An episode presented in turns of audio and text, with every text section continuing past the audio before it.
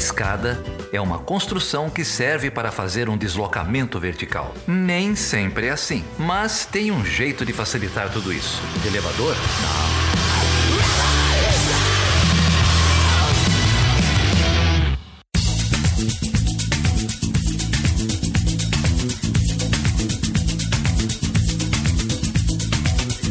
Seja bem-vindo e seja bem-vinda a mais uma edição do Chutando a Escada. O meu nome é Felipe Mendonça. E eu sou Geraldo Zaran. E hoje, Geraldo, a gente vai falar com quem sobre o que, cara? Ah, cara, hoje a gente vai falar com o Bruno Handler sobre China. Olha só. O Bruno ouviu o nosso episódio aqui com o Francisco Souza sobre Filipinas. O, o Francisco tinha me dito que o Bruno passeou uhum. por lá, estava fazendo uhum. pesquisa de campo, a gente ficou de chamar, ele não conseguiu. Aí ele ouviu o episódio, mandou mensagem, a gente começou a bater papo, não sabia que ele era ouvinte do programa. Veio aí conversar com a gente sobre China, sobre a nova Rota da Seda, sobre um, um, um a, a, nova velha China, a velha nova China. É isso aí, muito legal ter o Bruno aqui. O Bruno está prestes a defender o doutorado, né? E é um grande conhecedor do que ele chama de sinocentrismo. Então fique com a gente e aprenda muito sobre as relações internacionais da China. Mas antes de ir para o papo com o Bruno, vamos aqui para os recadinhos tradicionais? Vamos lá. Então, olha só, Geraldo. É, muita gente compartilhou, eu queria agradecer a todo mundo, o pessoal lá no Twitter, é, mas eu queria ler aqui alguns recadinhos que o menino Dimitri selecionou. Né? O primeiro, na verdade, Geraldo, é uma pergunta para você. É a pergunta do Gustavo Salvador. Aliás, o Gustavo é um ouvinte assíduo aí do Chutando a Escada, sempre compartilha e comenta. Ele diz o seguinte, que lá no episódio com o Davidson, é, você, o Geraldo Zaran, disse que a produção acadêmica e produção de conjuntura são coisas diferentes diferentes. O Gustavo disse que achou isso interessante, ficou curioso e queria, se possível, que você resumisse rapidamente aí quais são as diferenças entre as duas coisas. Dá para falar aí? Claro. O lance é o seguinte, cara, produção acadêmica, ela segue procedimentos e segue um, um, um, rigor acadêmico, científico, muito diferente dos comentários sobre conjuntura, né? Então, quando a gente faz pesquisa, a gente segue é, é, um, um, projeto, a gente conversa com a literatura que veio antes da gente, vê o que, que tem na área, tenta é, descobrir uma área nova para produzir conhecimento novo, conhecimento científico, é, faz uma revisão de literatura, uh, elabora hipóteses, hipóteses, testa essas hipóteses segundo metodologias é, estabelecidas, comprovadas, né? vai a fontes primárias, vai a campo fazer pesquisa, seja sobre, sobre qual área for. E depois é, é, exibe isso né, para os nossos pares, para outros pesquisadores, testa essas hipóteses, vê é, o, o, o, quão rígido você foi no desenvolvimento da pesquisa, se está tudo de acordo com, com os métodos é, é que são consagrados, se, se, o conhecimento é válido, para só aí conseguir publicar, só aí conseguir é, publicar, seja um artigo, seja um livro, né? É um, é um processo de muito fôlego no longo prazo, né? Não é, nada acontece é, de uma hora para outra. Então a gente tenta produzir conhecimento é, inovador sobre aquelas áreas que a gente é, estuda, né? É, quando alguém pede um comentário de conjuntura, é, aí a coisa é completamente diferente, né? Seja uma TV, uma rádio, seja um artigo de jornal, você vai estar tá refletindo sobre alguma coisa que é, acabou de acontecer, que você não tem esses dados empíricos, que você não tem tempo uhum. para fazer a pesquisa, que você não tem todas as evidências na sua mão. É, então, normalmente o que a gente faz é a gente reflete com base em toda essa bagagem que a gente tem, né? Então eu estudei lá Estados Unidos há muito tempo, pensamento liberal, tradição política americana, o papel dos Estados Unidos nas instituições, posicionamento. Com base em tudo isso, a gente reflete sobre o que está acontecendo né? É, tenta usar um pouco dessa bagagem para dar uma opinião. O Davidson, nesse programa, usou uma palavra muito legal. Ele falou que é repertório. O nosso repertório ele não é inesgotável, né? Então a gente é, é, se, se vê de frente com um fato novo, reflete, né, de acordo com esse repertório que a gente tem, é, e aí dá uma opinião. Agora, não dá para ficar fazendo isso todo dia, toda hora, porque é, você não vai estar tá acrescentando muita coisa, né? A realidade muda muito rápido, mas é, um pesquisador sério não tem a capacidade de refletir. Não é porque um artigo de opinião foi escrito por um pesquisador, por um professor, que ele é pesquisa acadêmica. Né? É isso que a gente tem que discernir. É, apesar de eu ser um pesquisador, do Felipe ser um pesquisador, Davidson ser... Quando a gente escreve sobre conjuntura, a gente está refletindo, mas a gente está falando sobre conjuntura. Não é rigoroso como a pesquisa acadêmica, como a produção científica tradicional. Eu acho que também aí tem pistas até para entender o próprio chutando a escada, né? A gente recebe aqui especialistas. Já pensou se fosse só nós dois falando o tempo todo, Geraldo? Não ia dar muito certo, né? E também é bom ouvir os, os especialistas falarem mais livremente sobre determinados assuntos, coisa que eles não têm muitas vezes espaço de fazer na imprensa tradicional. Mas é isso aí, cara. E então, Gustavo, fica aí com a sua resposta. E vamos seguir. Também tem aqui o, a mensagem do Caio Queiroz, que ele diz que indicou o Chutando esse cara para todo mundo, virou fã. O Emerson Ozias. Ah, o Emerson Ozias comprou o livro do Jamil Chad, viu? Tava aqui agradecendo a indicação. O Jefferson Antunes disse que maratonou o Chutando a Escada. Olha só que coragem, hein? E ele disse que agradece a companhia nas andanças da vida. E muitos outros. Muito obrigado, pessoal, por compartilhar, curtir e comentar os episódios. É isso aí. Se você quiser falar com a gente, pode deixar comentários aí nesse post ou lá no portal Deviante. Pode mandar e-mail pra gente no perguntas@chutandoaescada.com.br. A gente tá no Facebook, no Twitter, no Instagram, sempre como Chutando a Escada, e tem o nosso famosíssimo grupo do Telegram, o t.me barra Chutando a Escada. É isso aí. Ô Geraldo, eu estive também lá no Spin de Notícias do Deviante, falando sobre política externa e Bolsonaro, e também estive com o nosso amigo Tanguy Bagdadi no novo podcast chamado O Pacto, falando sobre as perspectivas políticas do próximo Congresso Nacional a partir de janeiro de 2019. Tanguy Bagdadi, este que fez aniversário no dia de ontem, portanto, parabéns, Tanguy, por mais um ano de vida. Feliz aniversário, Tanguy. Agora não sabia desse podcast O Pacto aí, essa é nova, hein? Seria bom você ler o, os meus WhatsApps. Aí eu acho que facilitaria um pouco a comunicação interna da empresa. Em prol da amizade e do bom relacionamento nessa empresa, eu vou me abster de responder. Olha, e se você gosta desse projeto, você pode apoiar financeiramente, contribuir aí para que ele continue existindo. A gente sempre pede contribuições no picpay.me barra chutando a escada. Você pode ajudar aí a partir de cinco reais. Mas hoje a gente vai pedir contribuição também para um outro pessoal. Escreveu para a gente aqui o Júlio Bittencourt, lá de Porto Alegre. É, o Júlio Bittencourt organiza a, é um dos organizadores, na verdade, da Parada Livre de Porto Alegre, que é uma parada aí pelos direitos LGBT. Né? O evento está na sua 22 edição, é, mas em 2017 a Prefeitura de Porto Alegre, que sempre provia o palco e a estrutura física, pulou fora. Ah, como assim? É, eles ainda conseguiram fazer rolar em 2017, contrataram uma produtora, mas agora em 2018, é, agora em outubro, a, foi a produtora que pulou fora. Então eles estão tentando aí uma campanha para arrecadar fundos, não vão desanimar, vai rolar o evento mesmo assim. É, a gente vai é, divulgar aí todos os links da Parada Livre de Porto Alegre no Facebook, tem o, o link do próprio evento e tem também um Apoia-se, é, apoia.se barra Parada Livre para você é, doar aí, conseguir contribuir de alguma maneira para a realização da Parada Livre de Porto Alegre. Evento que acontece em 18 de novembro, esse fim de semana próximo. É isso aí, gente. Quem puder ajudar será muito, muito útil. E já que a gente está falando de prefeitura, eu queria também aproveitar a oportunidade para dar um grande chute de escada na prefeitura de Uberlândia. Pode ser? Pode ser, ué. Você que mora aí?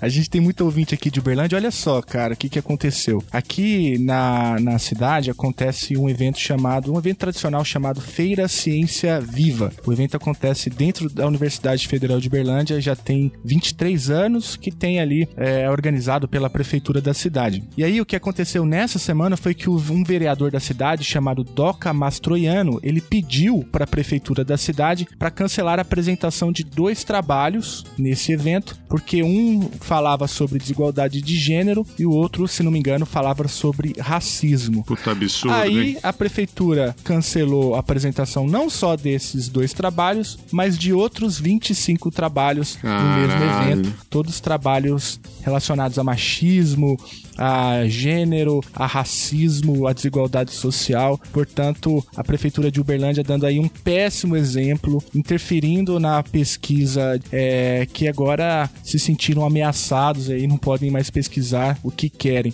Fica aí o, esse, esse meu chute de escada, porque a gente não pode aceitar esse tipo de interferência, é, tanto nas escolas quanto nas universidades. Puta que absurdo, né, cara? É, e o nome do prefeito é Odelmo Leão. Tem uma foto dele aqui abraçado com o Eduardo Cunha, depois eu vou colocar aí nas redes sociais. Ah, Toda a nossa solidariedade. É, um impressionante, foi um absurdo. E toda a nossa solidariedade ao pessoal aí e vamos ficar junto, né? Porque vai piorar. É, quem quiser saber mais, eu vou deixar um link aí de uma reportagem sobre o ocorrido é, na descrição do post aqui deste episódio. Então, vamos falar de umas coisas boas, pelo menos? Da ditadura dos outros, né? Vamos falar sobre as relações internacionais da China com o grande especialista e super simpático, carismático, grande amigo, ouvinte do Chutando da Escada, Bruno Hendler. vamos lá. 同志们、朋友们、女士们、先生们，大家好！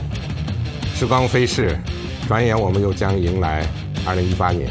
在这里，我向全国各族人民、向香港特别行政区同胞、澳门特别行政区同胞、台湾同胞和海外侨胞致以新年的祝福。我也祝愿世界各国各地区的朋友们。上最遥远的地方，不是天各一方，是不愿再回忆那春悲秋凉的过去。世上最遥远的地方，敞开你忧伤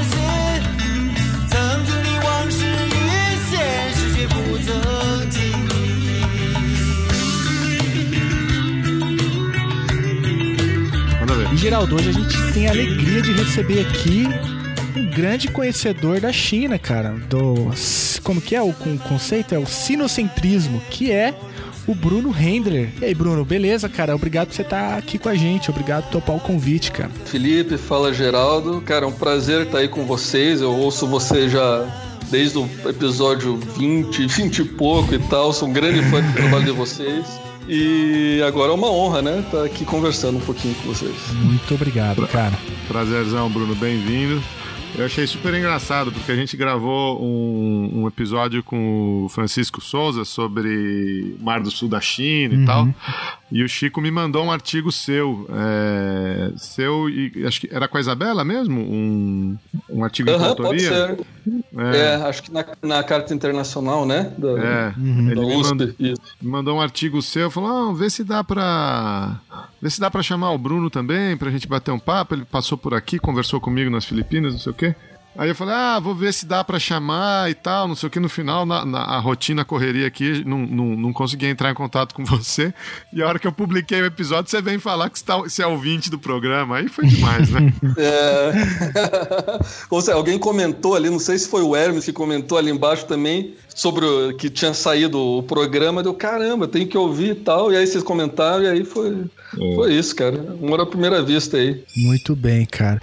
E falar sobre China num podcast sobre política internacional é quase todo dia, né? A China hoje é uma grande superpotência, né? E tem toda uma série de desdobramentos que isso pode ter, tanto na discussão de multilateralismo, quanto na discussão de ordem, até mesmo a teoria de relações internacionais. E você chegou nessa discussão, hoje você desenvolve eh, essa tese lá no programa de Economia Política Internacional da UFRJ. O Geraldo citou aí a Isabela, né? Trata-se da Isabela Nogueira de Moraes, grande conhecedora também da China e sua orientadora, não é isso? Exatamente, exatamente. Mas, Bruno, eu queria te perguntar logo do início, né? Eu percebi é, que você se aprofundou tanto na tese quanto nesse artigo que o Geraldo citou, na discussão da China, mas conta um pouco pra gente aí como que a China apareceu na sua, na sua trajetória. E aí, se eu já puder emendar numa segunda é, provocação, eu percebi que a, essa tradição que é muito forte, inclusive, no PEP, né, lá no Programa de Economia Política Internacional da UFRJ, que é a discussão daquela abordagem do sistema mundo. Né? É, então eu faço essas duas provocações. Como China aparece na sua trajetória de pesquisa e como que o sistema mundo, como perspectiva teórica e metodológica, é, te ajudou né, a, a compreender a China é, na sua pesquisa.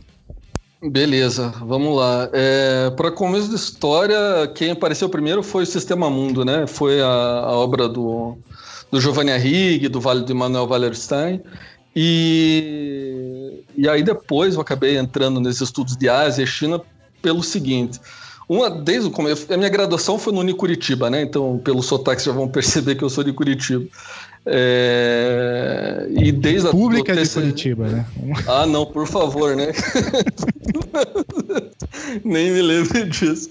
Mas aí eu, eu sempre estive muito interessado na, na, questão da sanção e queda de grandes potências, né? Essas análises macro do Paul Kennedy, a relação entre uma base econômica e a superioridade militar e as hegemonias que, que sobem e descem, né, nesses últimos 500 anos. E aí eu acabei lendo o longo século XX, né, o, o, a obra do, do Arrighi, ele busca lá os ciclos sistêmicos de acumulação e aí você vê uma ele aponta ali uma série de alianças, né, entre capital e Estado, alianças entre as, as coroas ibéricas e a nação de, de financistas genoveses, depois a Holanda, depois a Inglaterra, depois os Estados Unidos. E aí eu comecei a. Daí eu li aquele livro, caraca, minha cabeça deu uma explosão, né, cara? Então, existe, claro que a história não se repete, mas existem padrões, né? Existem recorrências históricas muito fortes. E aí, a partir desses ciclos, é, inevi é inevitável que você estudando a, a ascensão dos Estados Unidos no começo do século XX e todo aquele debate que vai ter da, da economia política internacional sobre a possível, o possível declínio norte-americano, né? É, colocar junto com o declínio do Império norte-americano, da hegemonia norte-americana, a ascensão da Ásia, que começou com o Japão, os tigres asiáticos, e aí chega na China, que é, ao contrário do Japão, é um, é, se tornou a grande, uma das grandes, dos grandes motores da, da economia asiática, sem terceirizar a sua proteção, né? sem terceirizar sua segurança. Então, esse é um dos grandes desafios para os norte-americanos, que o Japão não foi. O Japão era uma grande ameaça econômica nos anos 70, 80, mas sempre sobre aquele, aquele guarda-chuva né, de segurança norte-americana. E a China acabou se tornando as duas coisas. A, a, uma ameaça, né, de certa forma, uma concorrência de economia política, mas também uma grande concorrente em termos de segurança. Então, a partir desses, desses estudos, né, que são muito, é, eles pegam muito do Brodel, né, essa coisa da longa duração, das grandes estruturas da, do sistema internacional, é, eu acabei chegando na China. Então, não foi pelo porque eu gosto, gostava de mandarim ou do balé da China ou sei lá o que mais. É muito mais por essa pegada de, de economia política internacional mesmo. Né? Essa perspectiva da longa duração que vem de Brodel, né, e, e, como você mencionou, ela é... é mas tem aqueles também, né, os grandes ciclos de Kontratiev, depois você tem a discussão é, que vai entrar na base dessa discussão que ficou depois conhecido como a teoria da estabilidade hegemônica, que aí tem várias correntes, tem o Giovanni Arrighi, como você falou, o Paul Kennedy, mas também até o próprio Robert Gilpin também é entendido como um autor dessa escola, né? Mas é, eu, quando, por exemplo, me deparo com a literatura do Sistema Mundo, que vem ali de Wallerstein, né? Eu fico sempre com essa dúvida, né? Afinal, qual é a contribuição é, do Wallerstein dentro dessa perspectiva da longa duração, como você mencionou, se comparado, por exemplo, com o Giovanni Arrighi, né? É, como que o Wallerstein, ou melhor, qual que é a inovação ou a contribuição que o Sistema Mundo traz para essa discussão da longa duração é, comparado, por exemplo, com esses autores da teoria da estabilidade hegemônica. Já é, você já tá, você já tá treinando para banca, né, Bruno? com certeza. É uma, é uma, dúvida genuína, cara. E a diferença é que aqui dá para editar, né? Na banca não dá, não dá para editar. Né? É, então, assim, as, o meu então, mestrado eu fiz aqui na UNB, né? Fui orientado pelo Pio Pena Filho e também pelo Antônio José Escobar Bruce, que é do Instituto de Ciência Política. E com o Bruce, eu acabei tendo um contato muito grande com o pessoal lá da USC. Tem um pessoal lá da USC, com Pedro Vieira, o Elton Ouriques, uma galera que estuda muito forte essa, essa perspectiva do sistema mundo, né? E o sistema mundo acabou caindo nas RI como dentro, né, aquelas classificações, aquela taxonomia da, das correntes de RI, acabou caindo como neomarxismo, né, dentro das correntes neomarxistas e tal. E por quê? A, a, a, talvez o grande motivo é que o Wallerstein, é toda essa galera, o Gunder Frank também, o Arrighi, eles vão pegar a ideia de centro-periferia, né, da teoria da dependência, da CEPAL, e vão incluir ali um terceiro, um, um extrato intermediário da semiperiferia, né? Então, respondendo uma parte da tua pergunta, uma das contribuições do, do Wallerstein é propor isso, é dizer que existem relações de centro-periferia, então a partir da divisão internacional do trabalho, você tem atividades que geram valor né, no centro e as que transferem valor na periferia, e você tem a part... é, no ponto intermediário ali é, atividades que, que geram, é, extraem valor da periferia, mas elas acabam é, transferindo valor para o centro. Né? Então, uh, essa é uma da, das contribuições. A segunda é o seguinte, e aí uma crítica a essa visão das RI é, anglófona e tal, né, que é muito estatocêntrica. Então, um dos méritos do sistema mundo é colocar o sistema mundo, né, mesmo, o sistema mundo moderno, em dois níveis. Você tem o nível dos estados, o sistema interestatal, mas além do sistema interestatal, você tem uma série de redes que de, da divisão internacional do trabalho que moldam, que definem quem está no centro e quem está na periferia.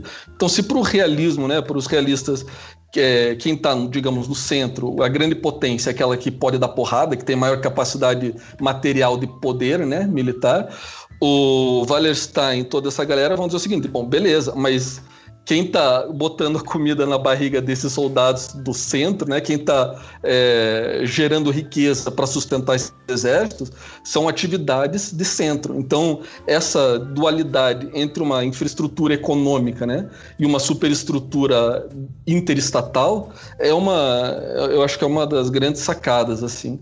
E o terceiro ponto, que aí é metodológico mesmo, é a proposta do Wallerstein de, é, da unidade de análise, que significa o quê? Um sistema social histórico.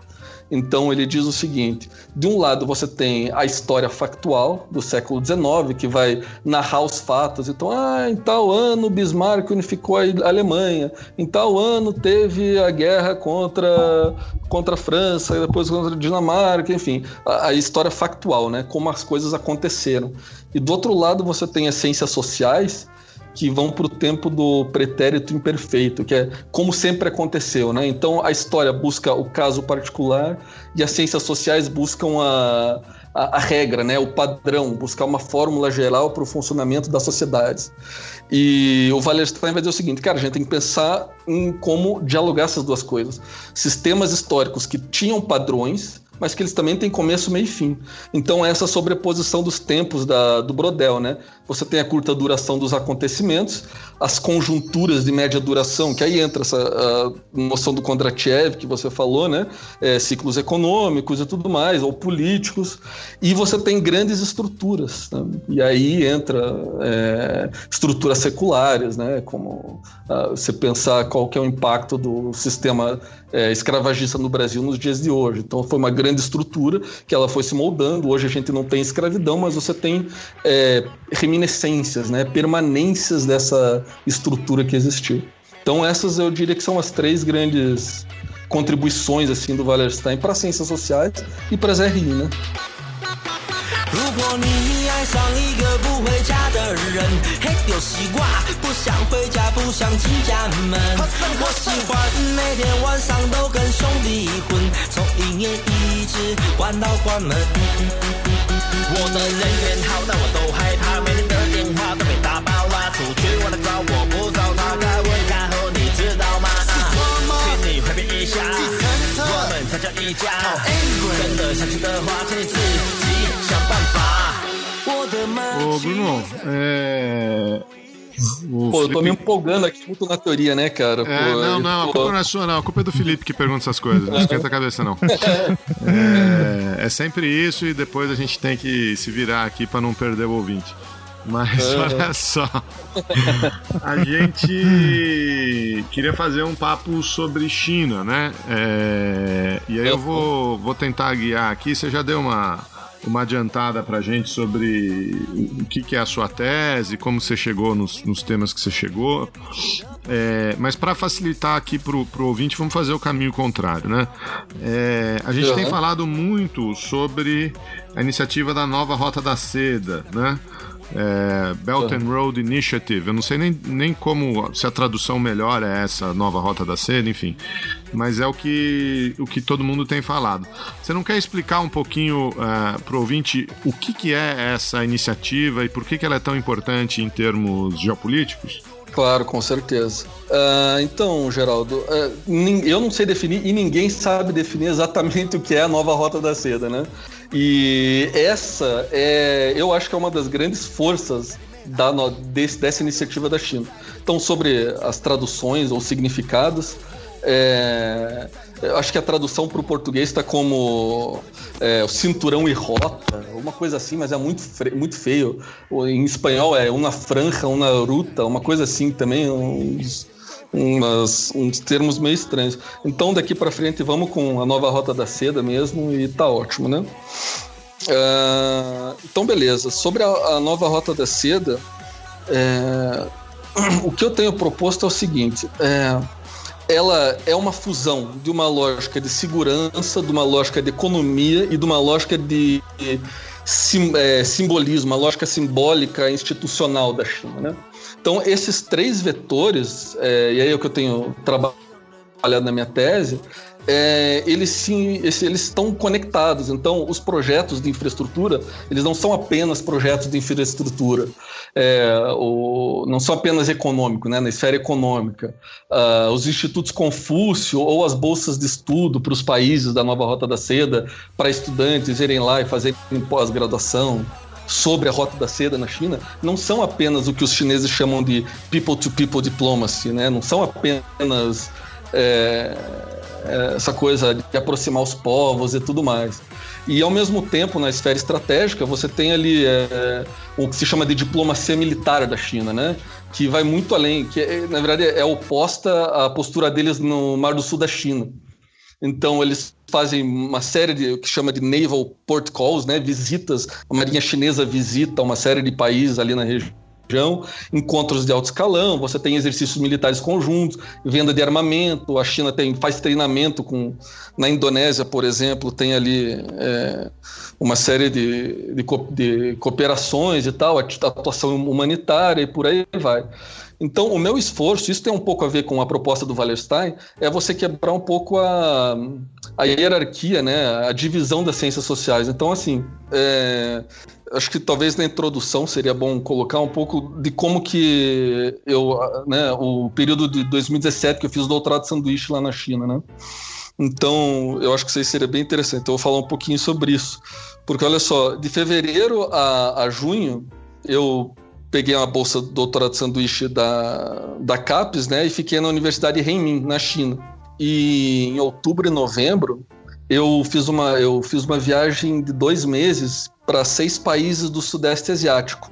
É, e aí eu entrevistei alguns pesquisadores acadêmicos, né, e também diplomatas e políticos ali da região, porque porque assim o meu objeto de pesquisa é a projeção da China no Sudeste Asiático por meio da nova rota da, da seda. Só que o ponto é que é, para aí é o que eu argumento aqui no Brasil, né, se estuda muito a China na África, a China na América Latina e quase não se estuda a projeção da China em duas regiões que são vitais para eles, que é a Ásia Central e o Sudeste Asiático. Então, eu, acabei, eu fui ali, visitei países, é, Singapura, Indonésia, Malásia, Camboja, Vietnã e Filipinas, para pensar um pouco, perceber um pouco como que esses países estão gestando a percepção deles sobre a China, né, como oportunidade, desafio e tudo mais. E aí a ideia é trazer aqui para o Brasil um pouco como que a gente pode aprender com esses países que estão lidando com a China já há cinco séculos, há um mil anos mais ou menos, né? Por que que, ah, e aí por que que é importante essa fusão de uma lógica metodológica, né, de uma lógica de segurança, de economia e simbólica? Porque se vocês pegarem a produção atual sobre a ascensão da China, ela é muito segmentada e compartimentada nesses três nichos. Então você tem muitos estudos de segurança que vão estudar uh, investimentos militares da China, quantos porta-aviões, quantos submarinos, quantos mísseis a China está tá construindo, né? É, daí, de outro lado, economia política. Aí você tem estudos sobre é, a transição né, do modelo de desenvolvimento dos anos 90 e 2000 para esse modelo mais voltado para o mercado e para a tecnologia. E, e, para por aí, né? O estudo de segurança para nesse, nessa, nesse setor de segurança, o de economia para nesse âmbito de economia, e o simbólico também para ali nesses estudos mais construtivistas, é, que vão estudar, por exemplo, é, o papel da diáspora chinesa fora da China, é, o papel da diplomacia do esporte, do turismo, da educação e tal. Então, o meu ponto é: você tem muita gente estudando é, fenômenos particulares da ascensão da China. E o que, na minha opinião, a gente precisa fazer é ver as conexões entre eles. Né? É, e a nova Rota da Seda é muito isso porque aí você vai para, é, por exemplo, os projetos de infraestrutura, né? Então você tem projetos de infraestrutura que estão direto, digamos, que ligam, conectam diretamente o Sudeste Asiático à China. Então uma série de portos que estão sendo construídos e também o que eles chamam de o complexo Port é, Park City, né? Que é Porto parque industrial e cidade. Grandes cidades e complexos industriais, basicamente aquelas zonas econômicas especiais que existiram na China, né, que ainda existem. A China está construindo zonas econômicas especiais chinesas fora da China. Né? E aí, é, movendo, externalizando essas atividades mais primárias, mais de periferia, e subindo degraus na cadeia produtiva. Né? Então, quando a China constrói esses, esses parques industriais com portos que dão direto para a China e que tem um calado que pode receber é, navios de guerra, opa, você tem aí alguma forma de conexão entre uma dinâmica de segurança e de economia política que precisa ser estudada. Né? Esse é apenas um dos exemplos. Né? Uhum. E, aí, e aí, tentando fazer uma conexão com a primeira parte da conversa, né? É, o seu, se eu estou entendendo bem, a nova rota da seda, e isso que você chama de intersecção dos três vetores, é, você só consegue enxergar isso a partir de metodologias que considerem como você bem mencionou, tanto a especificidade da história, mas também busque a identificação de padrões do funcionamento das relações internacionais e para identificar esses padrões, a longa duração aparece porque ela consegue diferenciar o que é conjuntura do que é estrutura e também o que é centro e o que é periferia, até para amarrar essa discussão. É, faz, faz sentido isso? É por aí mesmo? Faz total sentido, Felipe. Faz muito. E aí o seguinte, e aí é, eu vou para uma segunda guinada que eu dei na minha pesquisa. A primeira foi o seguinte: eu tava, queria estudar o Mar do Sul da China, uma pers perspectiva de segurança, aquela coisa de conflito, bem de aluno de relações internacionais. E aí eu fui migrando para essa fusão desses vetores, né? É, que foi a primeira guinada no meu projeto. Aí quando eu cheguei nesses vetores e comecei a estudar essa projeção da China a partir desses vetores, eu me deparei com uma outra literatura que estava dizendo o seguinte: ó, oh, vocês estão comparando a China de hoje com a Alemanha revisionista do século XIX ou com a França revisionista napoleônica e tal. E, aí tem uma literatura que está dizendo o seguinte: ó, oh, você não tem que comparar a China com essas outras, as, essas outras potências de exceção. Você tem que comparar a China com ela mesma. E eu fui descobrir que essa, esse sistema de gravitação em torno da China, que a China está construindo agora existiu entre os anos 1000 e 1500, né? Antes do, das companhias de comércio, antes dos jesuítas chegarem lá. E claro, são coisas diferentes, né? É, é óbvio que a história não está se repetindo. Mas o meu argumento é que essa dinâmica sinocêntrica que a China está construindo de centro-periferia, de buscar conexão cultural, simbólica com a diáspora chinesa, é, que tem ali o vetor da coerção, mas ele está, né? É, ele está subliminar, ele não está explícito, mas ele está ali, exceto no Mar do Sul da China, que ele é mais explícito. É, enfim, essa construção de uma dinâmica assimétrica, sinocêntrica, ela é, é muito confuciana, ela é muito dessa coisa da hierarquia, da narrativa que o Império Chinês tinha sobre o mundo, né? E aí eu voltei, aí foi essa segunda guinada, eu fui pro para a história. E eu comecei a pensar, bom, você tem ali o sistema westfaliano, você tem o sistema internacional ocidental que surge, e, será, e como será que foi? Será que existia um sistema similar ou com alguma é, algo parecido na Ásia? E aí eu entrei numa literatura aí de, de história econômica, de história da Ásia, que vai. E, e aí eu dividi ela também nesses três vetores. Você tem, por exemplo, o John Fairbank, né, que é um grande historiador é, da China do século, do século XX. Se não me engano, acho que ele está vivo ainda, morreu faz algum tempo. É, que vai. É, vai ser o, o, pioneiro, né? Então ele vai levar para os Estados Unidos é, uma narrativa que é baseada na, nos registros, nas fontes primárias do, do Império Chinês, de, do sistema tributário. Então, digamos, para essa visão do Fairbank, você tem ali a China como, como um centro civilizacional, do tipo, a China não precisa invadir outros países, os outros povos que vêm à China, porque a China é superior, porque é, é, o imperador é a conexão dos céus com a terra, e você tem é, reinos vassalos que vão levar presentes para o imperador, e eles voltam com presentes ainda mais fancy, né? Ainda mais chiques, mais bonitos, mais é, exuberantes. E então você tem essa dinâmica simbólica, que, que é, é primeiro, uma das correntes. É, você tem uma outra, uma outra pesquisa que, que se chama de Borderland Studies, né, que vai estudar de uma perspectiva militar a, como a China se construiu a partir da relação de choque militar com os povos da Ásia Central. Então, como isso é muito próximo do Charles Tilly, né? Essa coisa de os estados fizeram a guerra, a guerra fiz, as, e as guerras fizeram os estados, né? Como o Estado chinês, ele também tem muito dessa da, da coisa da, da, muralha da China, né? Um Estado como proteção daquela aquele oásis de agrícola, de, de agricultura contra os bárbaros bárbaros das estepes e tudo mais. E aí você tem uma terceira corrente, que é a do sistema mundo, que se chama de História Econômica Transnacional, que aí vai buscar as redes de comércio. Então, vai mostrar como a China vai dar um salto é, de produção, vai ter uma produtividade que se chama de proto-industrial, né? É, comparável à Inglaterra do começo da Revolução Industrial, e como que ela vai ser o centro dessa economia mundo, e como que, digamos, os europeus vão lá é, buscar as rotas das Índias e tal para chegar no Oriente, porque tudo que vinha da Índia era melhor. A Europa estava mergulhada na Idade Média, rural e tudo mais, e uma série de cerâmica seda, temperos, né, especiarias vindo do Oriente. Então, essas três correntes, de alguma forma, elas vão mostrar o quê?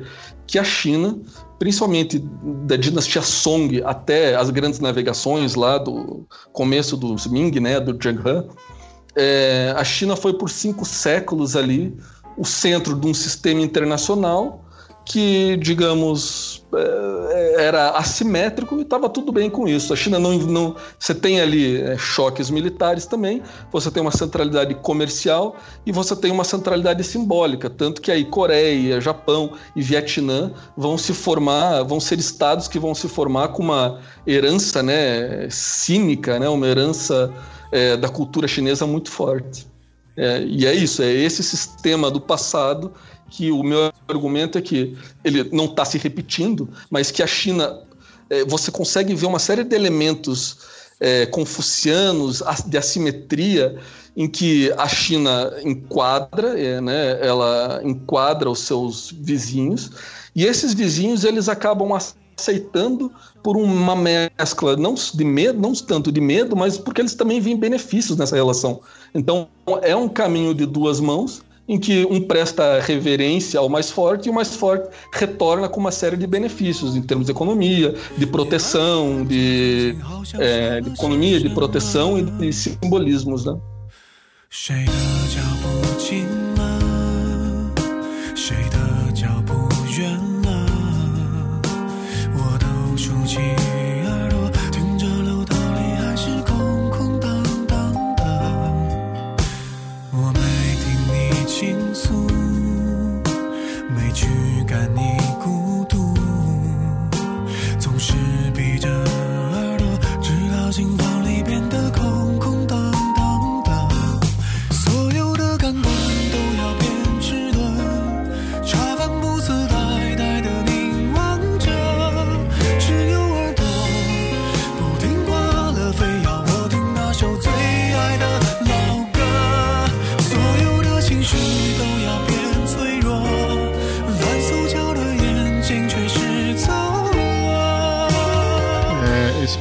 Um período muito interessante, né, Bruno? O, eu lembro que uns 10, 12 anos atrás eu li um livro meio sem querer, achei na, numa, numa livraria, peguei para comprar do Gavin Menzies, né? É, ficou traduzido com 1421, um ano em que a China descobriu o mundo.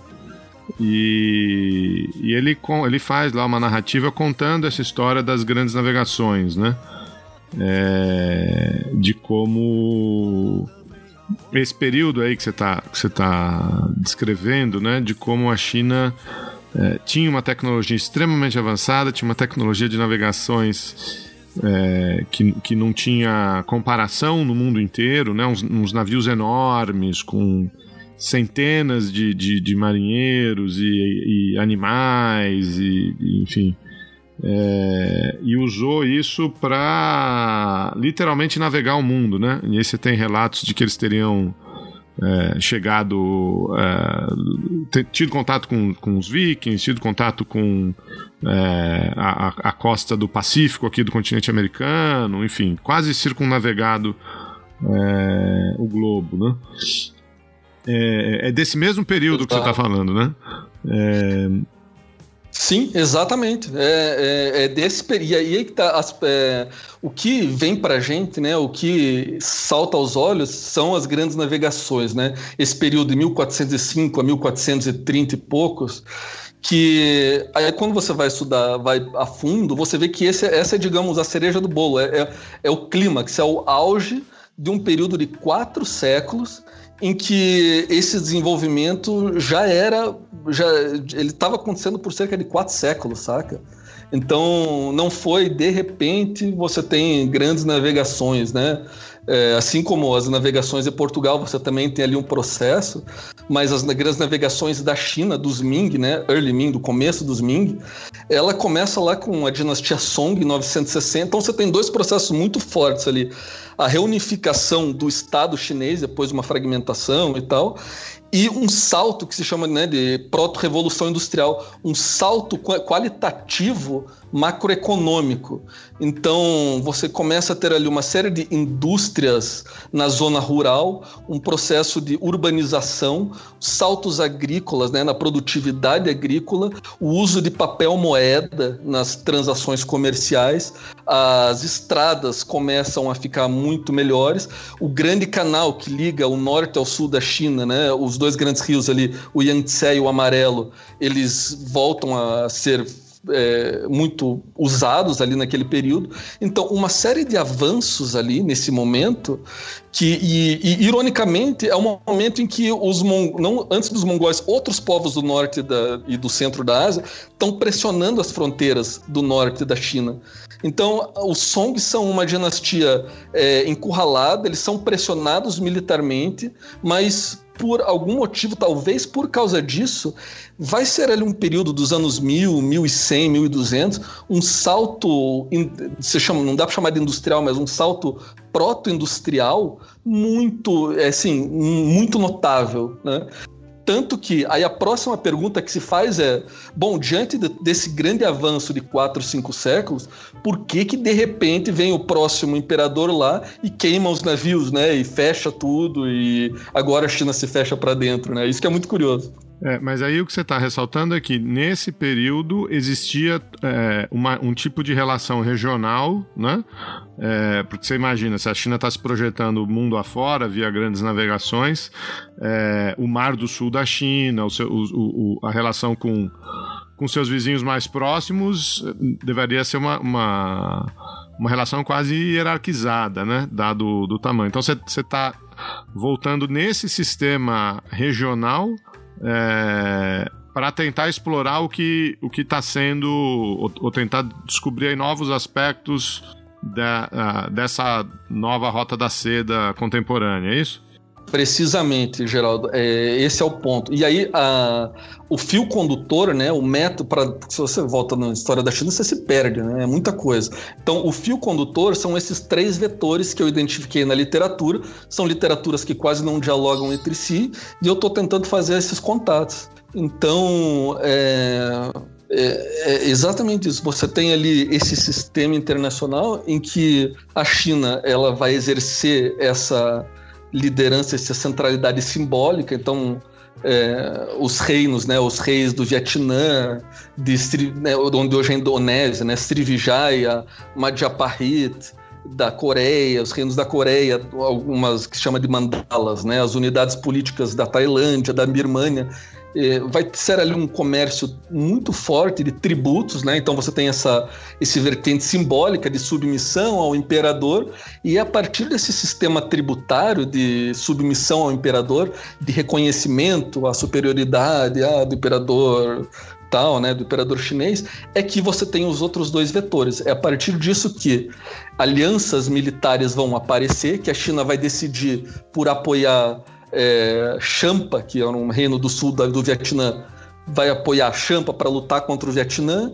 É a partir dessas é, missões tributárias que a China vai exercer um papel de arbitragem muito forte. Então você tem unidades políticas da Tailândia, onde hoje é Tailândia, da Birmânia, né, Myanmar, brigando entre si, e aí você tem a China exercendo esse papel de arbitragem, de reconhecimento, não de fronteiras físicas, mas de direito, né? Não dá para dizer que é um direito público ainda, mas essa relação entre as unidades políticas ali.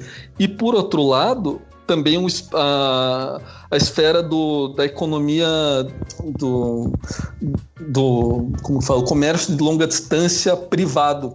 Então, junto com os, digamos, os diplomatas, né, os embaixadores desses povos, chegam também comerciantes privados que vão ser, digamos, o sangue, né, dessa o meio de comunicação desse, dessa economia mundo que vai surgir na Ásia Oriental. Então é fantástico. Você tem operadores da economia, você tem comerciantes, você tem diplomatas, você tem militares, num sistema que não é horizontal, como o westfaliano, né, formalmente ou é horizontal, mas que funciona. De certa forma, ele tem regras ali, ele tem padrões de conduta diplomática que funcionam.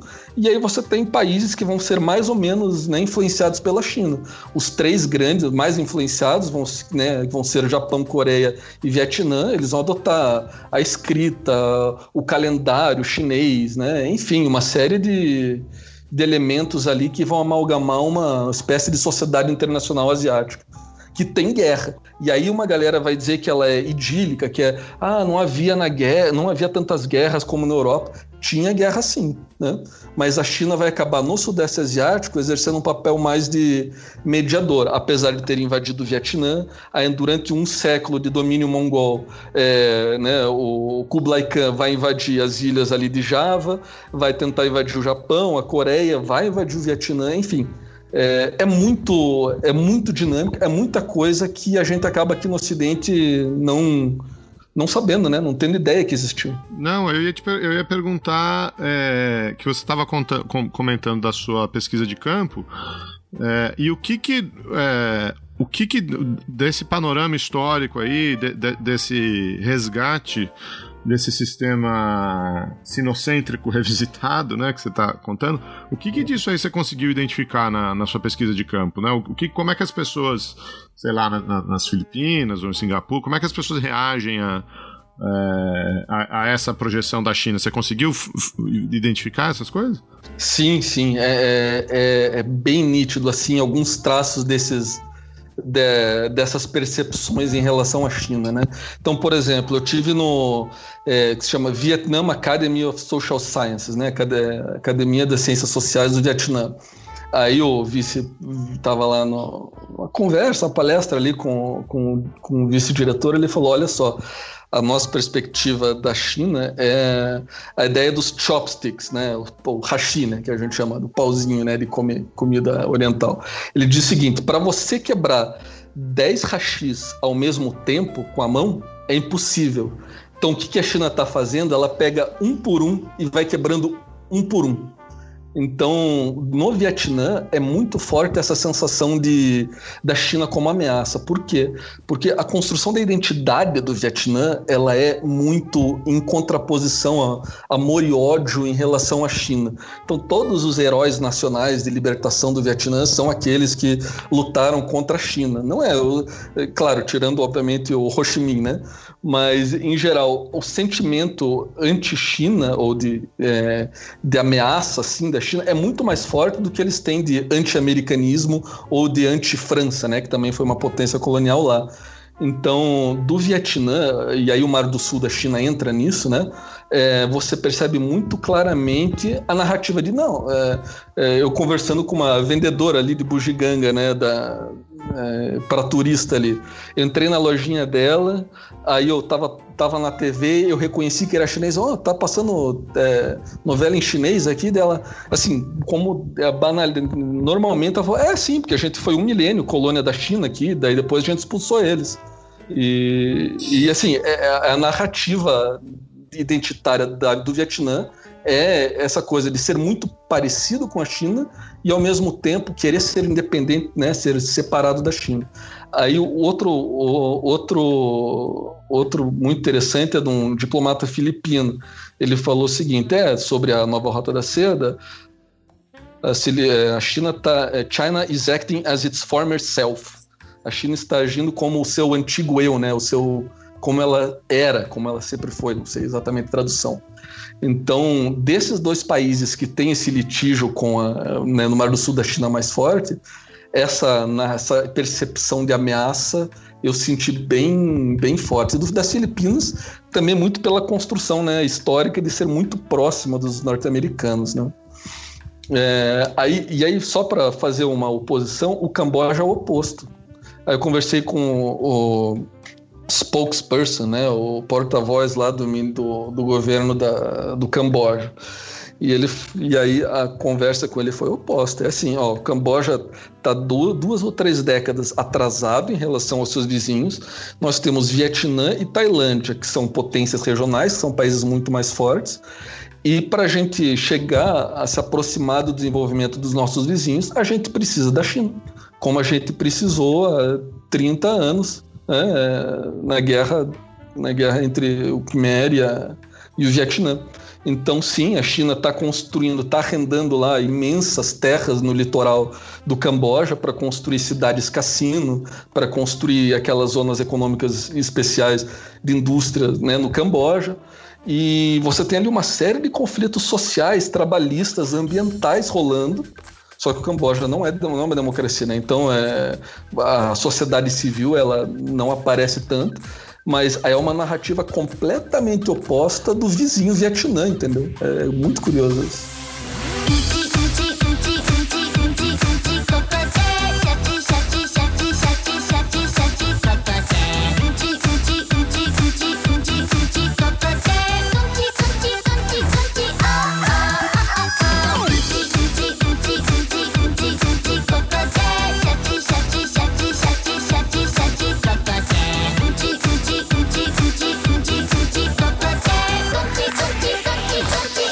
Deixa eu tentar fazer uma amarração aqui, porque a gente deu um salto bastante grande na história.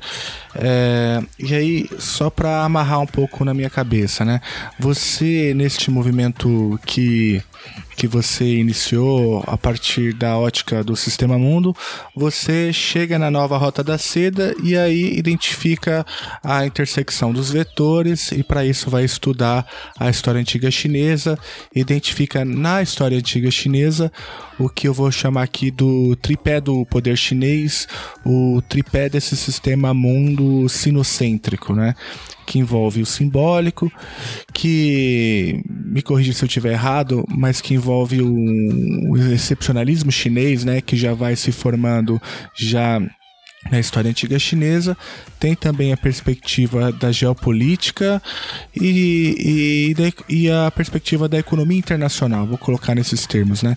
E ali você identificou, claro, considerando as devidas especificidades históricas, o seu tempo e o espaço, você identificou um tipo de ordem internacional chinesa que, inclusive, pressupõe uma relação bastante desigual de centro-periferia isso gera alguns desdobramentos distintos, né?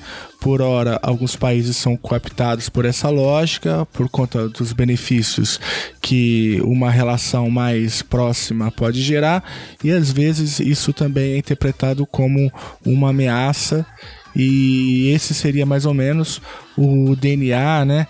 das relações internacionais chinesas que você agora, sim, agora saltando para uma conjuntura mais recente, e identifica, por exemplo, nessa conjuntura com a nova Rota da Seda, né?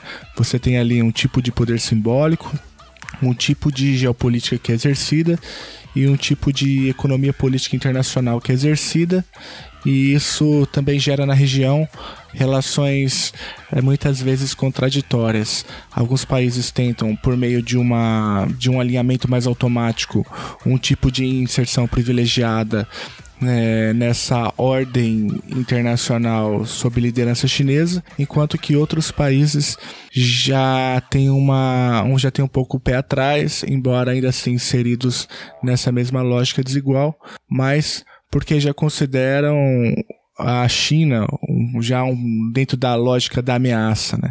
Então seria essa a conexão daquilo que a gente estava falando lá atrás, né? De que desde a, aquela história milenar chinesa, né? Até agora com a nova Rota da Seda. Tá, é, e a tua pergunta, Felipe, é crucial porque uma das coisas que, que eu acabei não, que a gente acabou não abordando é, assim, eu falei dos três vetores, mas são três tipos ideais, né? São três vetores, três ideias de recortes da realidade. Agora, cada um desses vetores, ele é, digamos, é palco da atuação de uma série de agentes, de instituições domésticas da China, né? É, de classes, de grupos, de grupos dentro do partido, de grupos empresariais, de províncias, né, de, digamos, é, as províncias dentro da China que tem uma autonomia para fazer uma espécie de paradiplomacia, você tem é, ministérios, então é, é muito complexo. E, e aí, para conectar nesse papo, que, nesse papo que a gente está tendo, então, esse salto que eu estou fazendo, digamos, você tem então esses três vetores, e é, no passado, e aí eu estou tentando buscar essas, perma essas permanências, né? É, quais são os vetores que a gente pode encontrar no passado e encontrar hoje? No passado, é, e o, talvez o principal, a principal permanência seja o protagonismo do Estado, né? O protagonismo do Estado gestando um projeto nacional de expansão, não de expansão militar, mas um projeto nacional de projeção internacional, né? Então, no sistema ensinocêntrico, a China criou o que, o que se chama de superintendências portuárias. Então, a partir de órgãos do Estado, o governo ele enquadrava o, os comerciantes nos seus monopólios. Então, não, não surgiu um livre mercado ali, né? É, a burguesia, ou poderia ser chamada de burguesia, ela, não, ela tinha que se enquadrar nos monopólios de comércio, nas cotas impostas pelo governo, uma, uma espécie de dirigismo né, do Estado. No aspecto simbólico, a China tinha um ministério que se chamava Ministério dos Rituais, que era exatamente para receber esses diplomatas estrangeiros e reproduzir a narrativa de que a China é o centro do mundo. Né?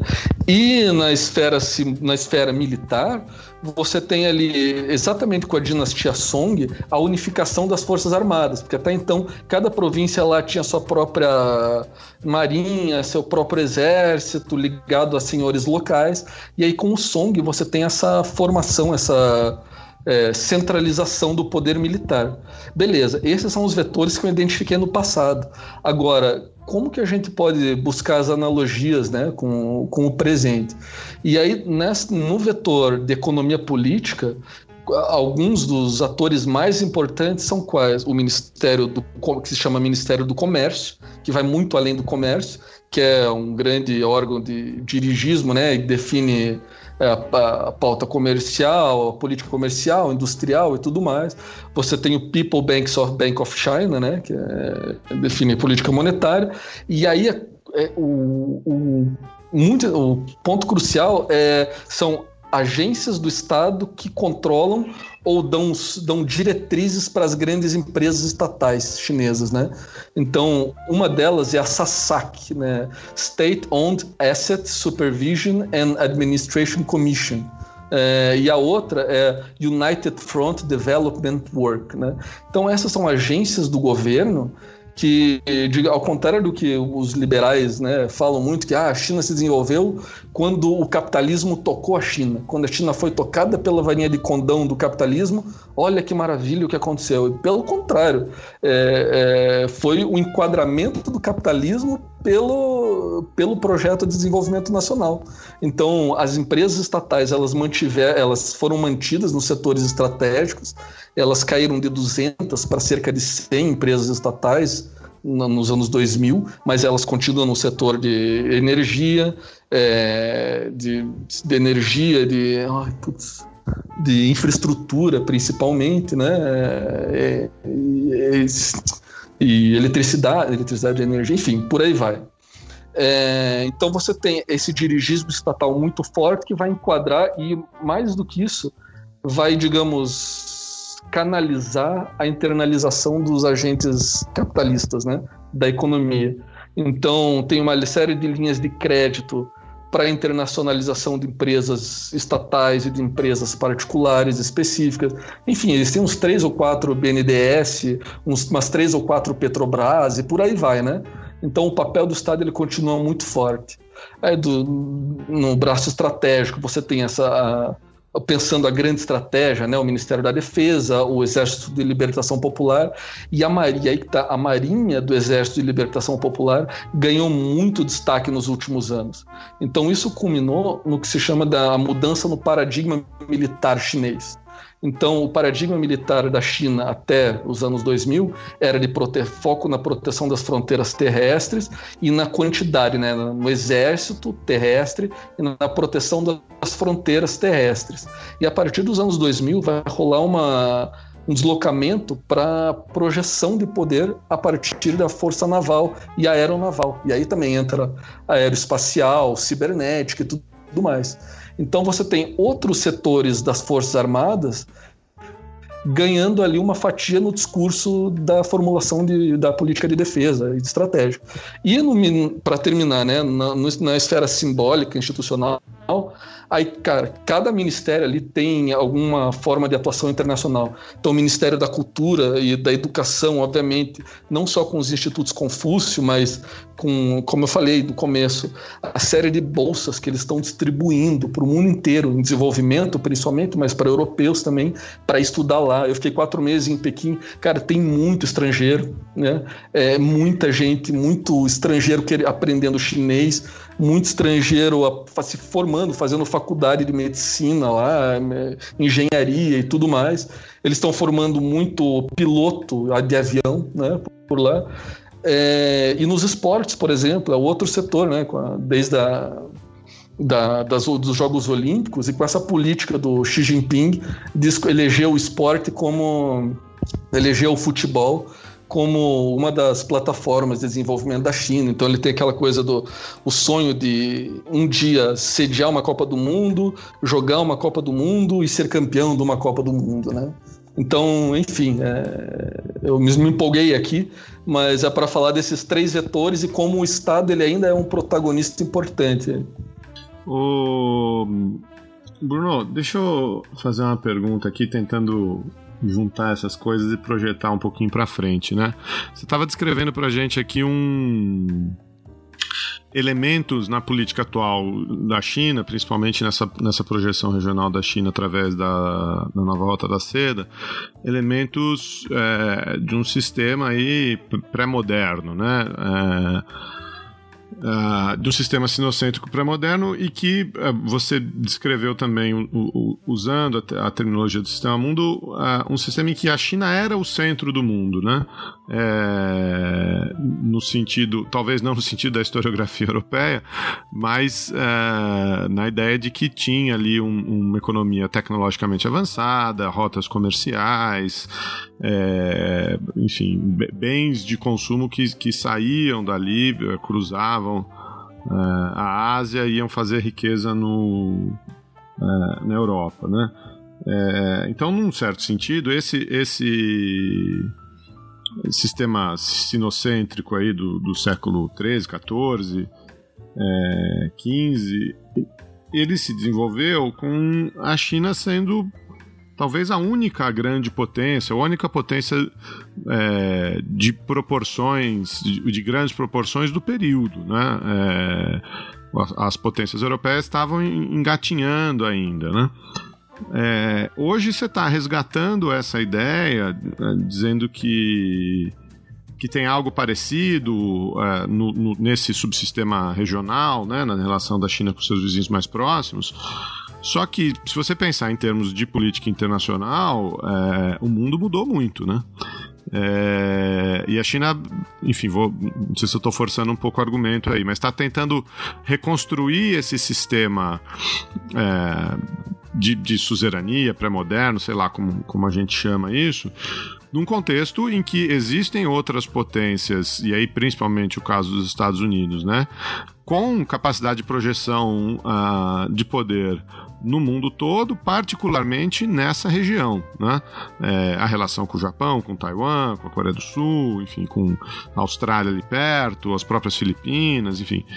É... Como que você enxerga isso, né? Porque, em certo sentido, você está falando assim, ah, não é exatamente a mesma coisa, mas tem elementos é, desse, desse passado histórico, mas o contexto é completamente diferente, né? N não existia esse competidor no momento em que a China exercia toda essa pressão, né? Como é que a gente junta essas duas coisas? É, ótima pergunta, Geraldo. É... O meu argumento é o seguinte, e, e, e é, é o seguinte: você tem quatro continuidades e duas grandes anomalias, digamos, esse modelo, duas grandes novidades, né? As quatro continuidades são o seguinte: a primeira é o protagonismo do Estado, um projeto nacional de internacionalização é, e expansão da sua influência internacional, e as outras três continuidades são esses três vetores que eu falei, né? Militar, é, econômico e simbólico. É, no mundo ideal da China, como você fala, no mundo em que não existisse outro, não existisse uma outra superpotência, você teria, é, digamos, uma dinâmica sinocêntrica, né? Você teria a consolidação desses, desses vetores de projeção. Agora, quais são as duas grandes anomalias ou as duas grandes novidades que é o que você está colocando? A primeira é exatamente essa, é os Estados Unidos, né? Então você tem, é, digamos, são dois países que têm narrativas muito fortes de excepcionalidade, não é?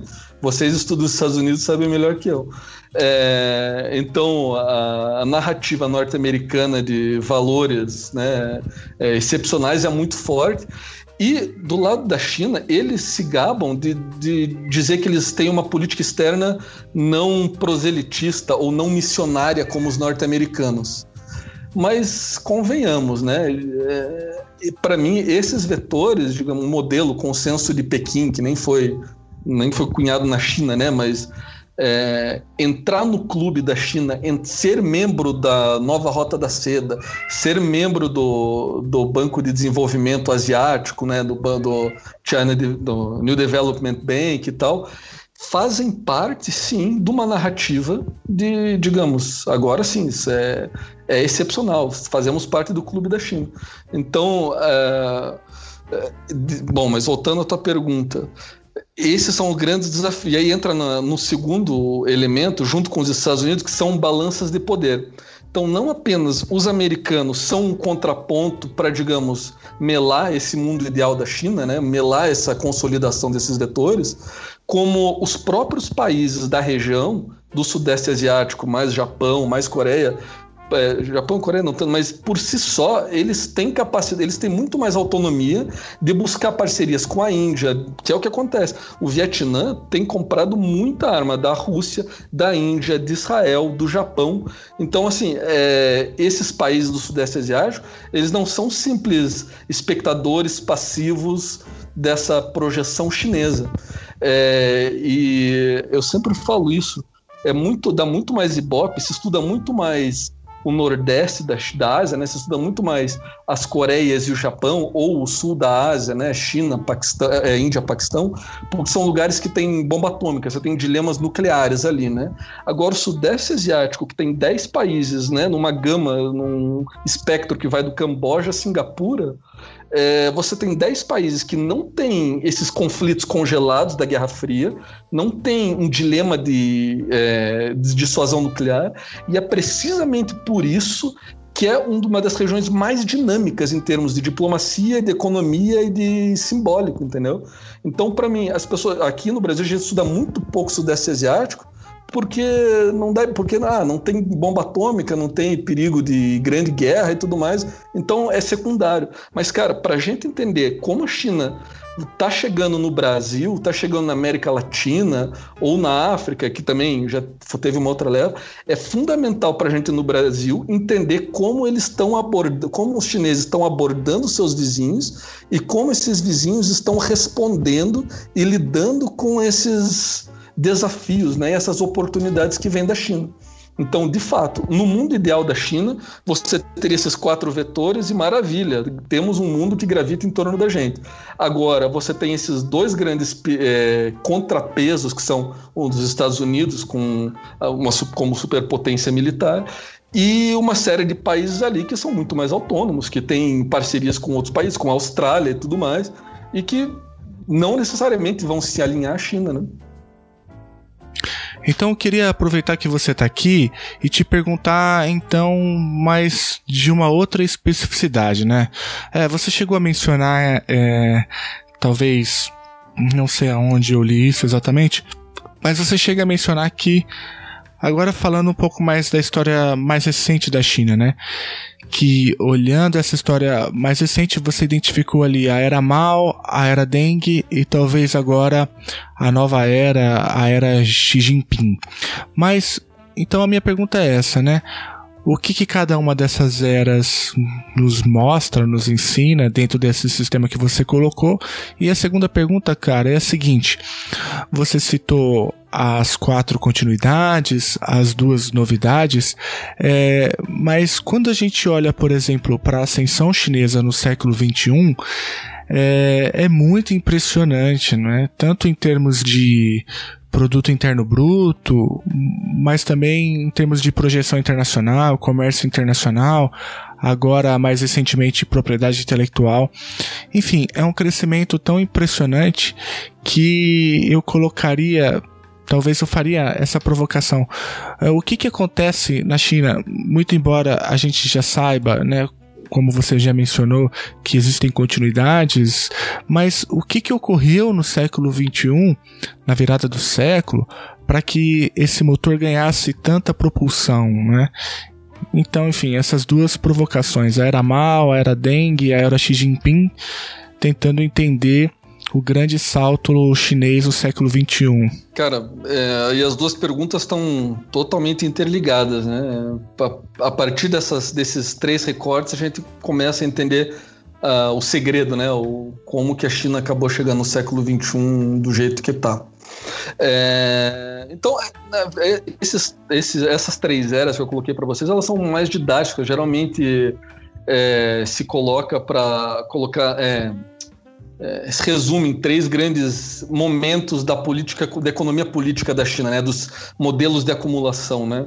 Então você tem ali no, na era Mao, são claro que são três décadas, então não dá para colocar num, num, no mesmo saco tudo, mas tem ali uma série de avanços na zona rural, com elevação de indicadores de saúde, renda, educação, reforma agrária, a industrialização da zona rural e claro é, então você tem uma série de reformas de base na era Mal que vão sustentar os passos seguintes, com uma série de erros, né? E o primeiro, o erro mais, mais forte foi o grande salto adiante, e que é quando ele coloca, tira os camponeses da agricultura e bota uma galera, uma parte desses camponeses para os que eles chamam de fábricas de quintal, né? Backyard factories, para os camponeses fabricarem é, virarem metalúrgicos do dia para noite, né? Fábricas de ferro, de aço, tudo mais.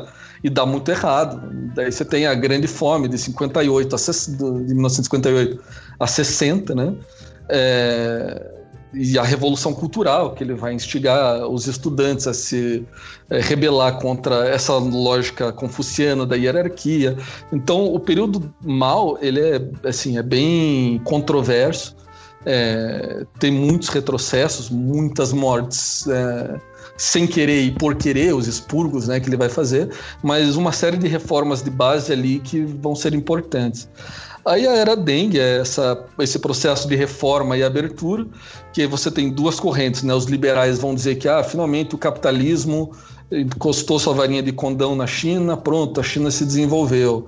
E eu tendo a, a ir mais pela outra vertente, que é marxista ou mais ou nacionalista também, que vai dizer que o Estado ele diminuiu em alguns setores, mas ele continua importantíssimo numa série de setores é, de infraestrutura que vão conduzir. Então, o Estado não vai ser que nem a abertura de choque na Rússia, né, na pós-União Soviética. Então, você tem o que se chama de investment led. Então, esse desenvolvimento da China dos anos 80, 90, foi muito financiado por investimento público. É, comunicações, sistema financeiro, controle do sistema financeiro e infraestrutura, muita infraestrutura. É, e as privatizações que aconteceram, elas aconteceram, entre aspas, para os de dentro. Né? Elas aconteceram para não foi que nem na Rússia, que, ou que é para pequenos oligarcas, ou na América Latina, que foi para grupos estrangeiros, mas as privatizações, elas em geral foram para grupos é, de capital chinês. É, em geral, aquele cara que tinha sido chão de fábrica, virou gerente da fábrica de móveis, de têxteis, de processamento de alimentos e tudo mais. E aí ele acaba comprando uma parte, uma share, né, uma ação da empresa e, e, aí você tem esse, esse, tipo de privatização. Só que essa nova burguesia que vai surgir na China, e é isso que a Isabela, minha orientadora, estuda bastante, ela vai ser, no começo, ela vai ser muito enquadrada, porque ela está ganhando muito com, com essas privatizações. Só que está chegando hoje, duas, três décadas depois, e essa grande elite, né, esses grandes magnatas é, da China, eles já não estão mais querendo jogar com as regras, de acordo com as regras do partido. Então tem uma série de tensões latentes de classe ali, que, digamos, o Estado costuma enquadrar essa galera, mas essa galera está buscando formas de evasão fiscal, de, de paraísos fiscais em Hong Kong, lavar dinheiro na Malásia, lavar dinheiro comprando time de futebol na Europa, enfim, é, burlar as cotas, né? comprar um monte de jogador estrangeiro para lavar dinheiro. Enfim, então você tem essa tensão que é a herança da era dengue. E aí, entrando na era Xi, e entra na tua segunda pergunta, Felipe, né, da, qual o segredo, e aí é, os anos 2000, e principalmente a partir da crise de 2008, é, isso, isso, se chama Era Xi, mas ela começa antes do Xi Jinping virar o grande líder da China, né? ainda com o Hu Jintao, é, que é uma transição desse modelo de investimento público para um, é, um modelo de puxado pelo mercado interno e por tecnologia de ponta. Então, aquela marca da era dengue, né, de trabalho semi-escravo, de condições precárias de, de trabalho, isso a China está exportando para Bangladesh, para Tailândia, para Indonésia. E ali você tá, você tem é, subidas nessa escada, né, que já que tem tudo a ver com, a, com o nome do podcast, né? Então, os degraus que a escada tá, que a China está subindo, ela está tá externalizando as atividades mais primárias então, e aí você tem foco no mercado interno, mas principalmente em incentivo de tecnologia autóctone. Então, a criação de marcas nacionais de ponta, em que e-commerce, fintech, né, que é, tecno é tecnologia para no setor financeiro, aplicativos em geral, computação, telefonia, energia renovável. Então, uma série de novos setores que estão puxando a economia e aí já a maioria deles já é de empresa privada, mas ainda dirigida de certa forma por incubadoras do Estado. Então você tem incentivos para que essas empresas é, trabalhem junto com as grandes universidades do Vale do Silício chinês, né, que é em Shenzhen, no sul, ou em Pequim, ou em Xangai. É, então, assim, é, esse, essa transição que vai se acelerar no, em meados dos anos 2000, é, talvez seja o segredo, né? E aí, é, já uma, uma ponte com a Rosana Pinheiro Machado, vocês devem conhecer, né? Ela é antropóloga e tal. Eu vi um podcast, uma, uma entrevista que ela estava dando, e o trabalho dela, ela se embrenhou lá com os, os sacoleiros brasileiros que iam para o Paraguai e tal, entrou, essa coisa é bem antropólogo, mas o ponto dela é o seguinte, a lógica de proteção à propriedade intelectual na China é oposta do que aconteceu no Brasil e na América Latina. Então, o próprio Estado lá era sempre foi extremamente conivente com a engenharia reversa, com a quebra de propriedade intelectual para formar marcas chinesas, né? E agora a dúvida que permanece é se a partir de agora que a China subiu a escada, se os chineses vão chutar a escada, né? Se eles vão, vão seguir esse roteiro que todos os países que se desenvolveram fizeram, né? ou se eles vão, vão realmente compartilhar propriedade intelectual com empresas da Indonésia, do Brasil, da África do Sul. E aí é uma pergunta que eu acho que eu acho que eles não vão fazer isso, né? Mas é isso aí. É, eu acho que é uma, é uma boa hipótese essa aí que você levantou. que, que é. eles não vão compartilhar. Ah, ah. E, e, aí só eu lembrei assim um, um professor que estava uma aula lá que eu estava assistindo na Renmin na Universidade de Renmin lá em Pequim ele falou o seguinte ó quando eu nos anos 80 vinha um monte de galera do sindicato africanos é, aqui para ter palestra pra, e a gente tinha que falar e aí era aquele discurso é, é horrível o capitalismo explora a gente ou antes né nos anos 70 ele falava né? aquela coisa do terceiro mundismo, é, os imperialistas e tal, eles vêm aqui, exploram a gente, a gente tem que lutar contra o imperialismo ocidental e tal. E aí ele falou: hoje eu continuo recebendo essa galera dos países africanos e latino-americanos e eu tenho que mudar. Ele falou o seguinte: ó, ser explorado por alguém é ruim mesmo, mas pior do que ser explorado por alguém é não ser explorado por ninguém. Então.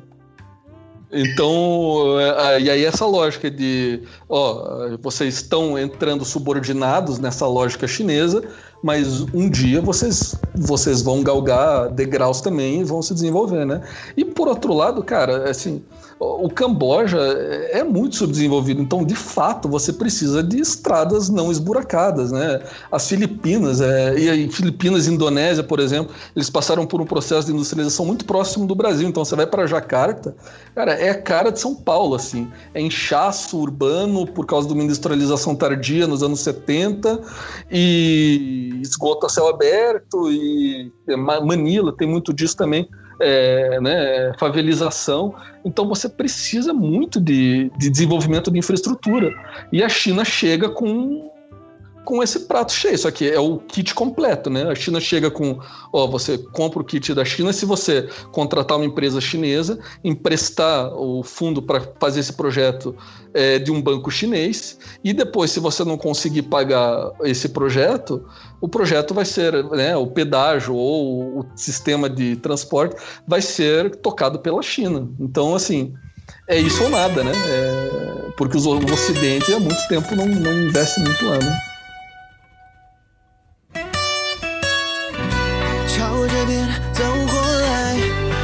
感谢这个保佑，把每件事情都变成天堂。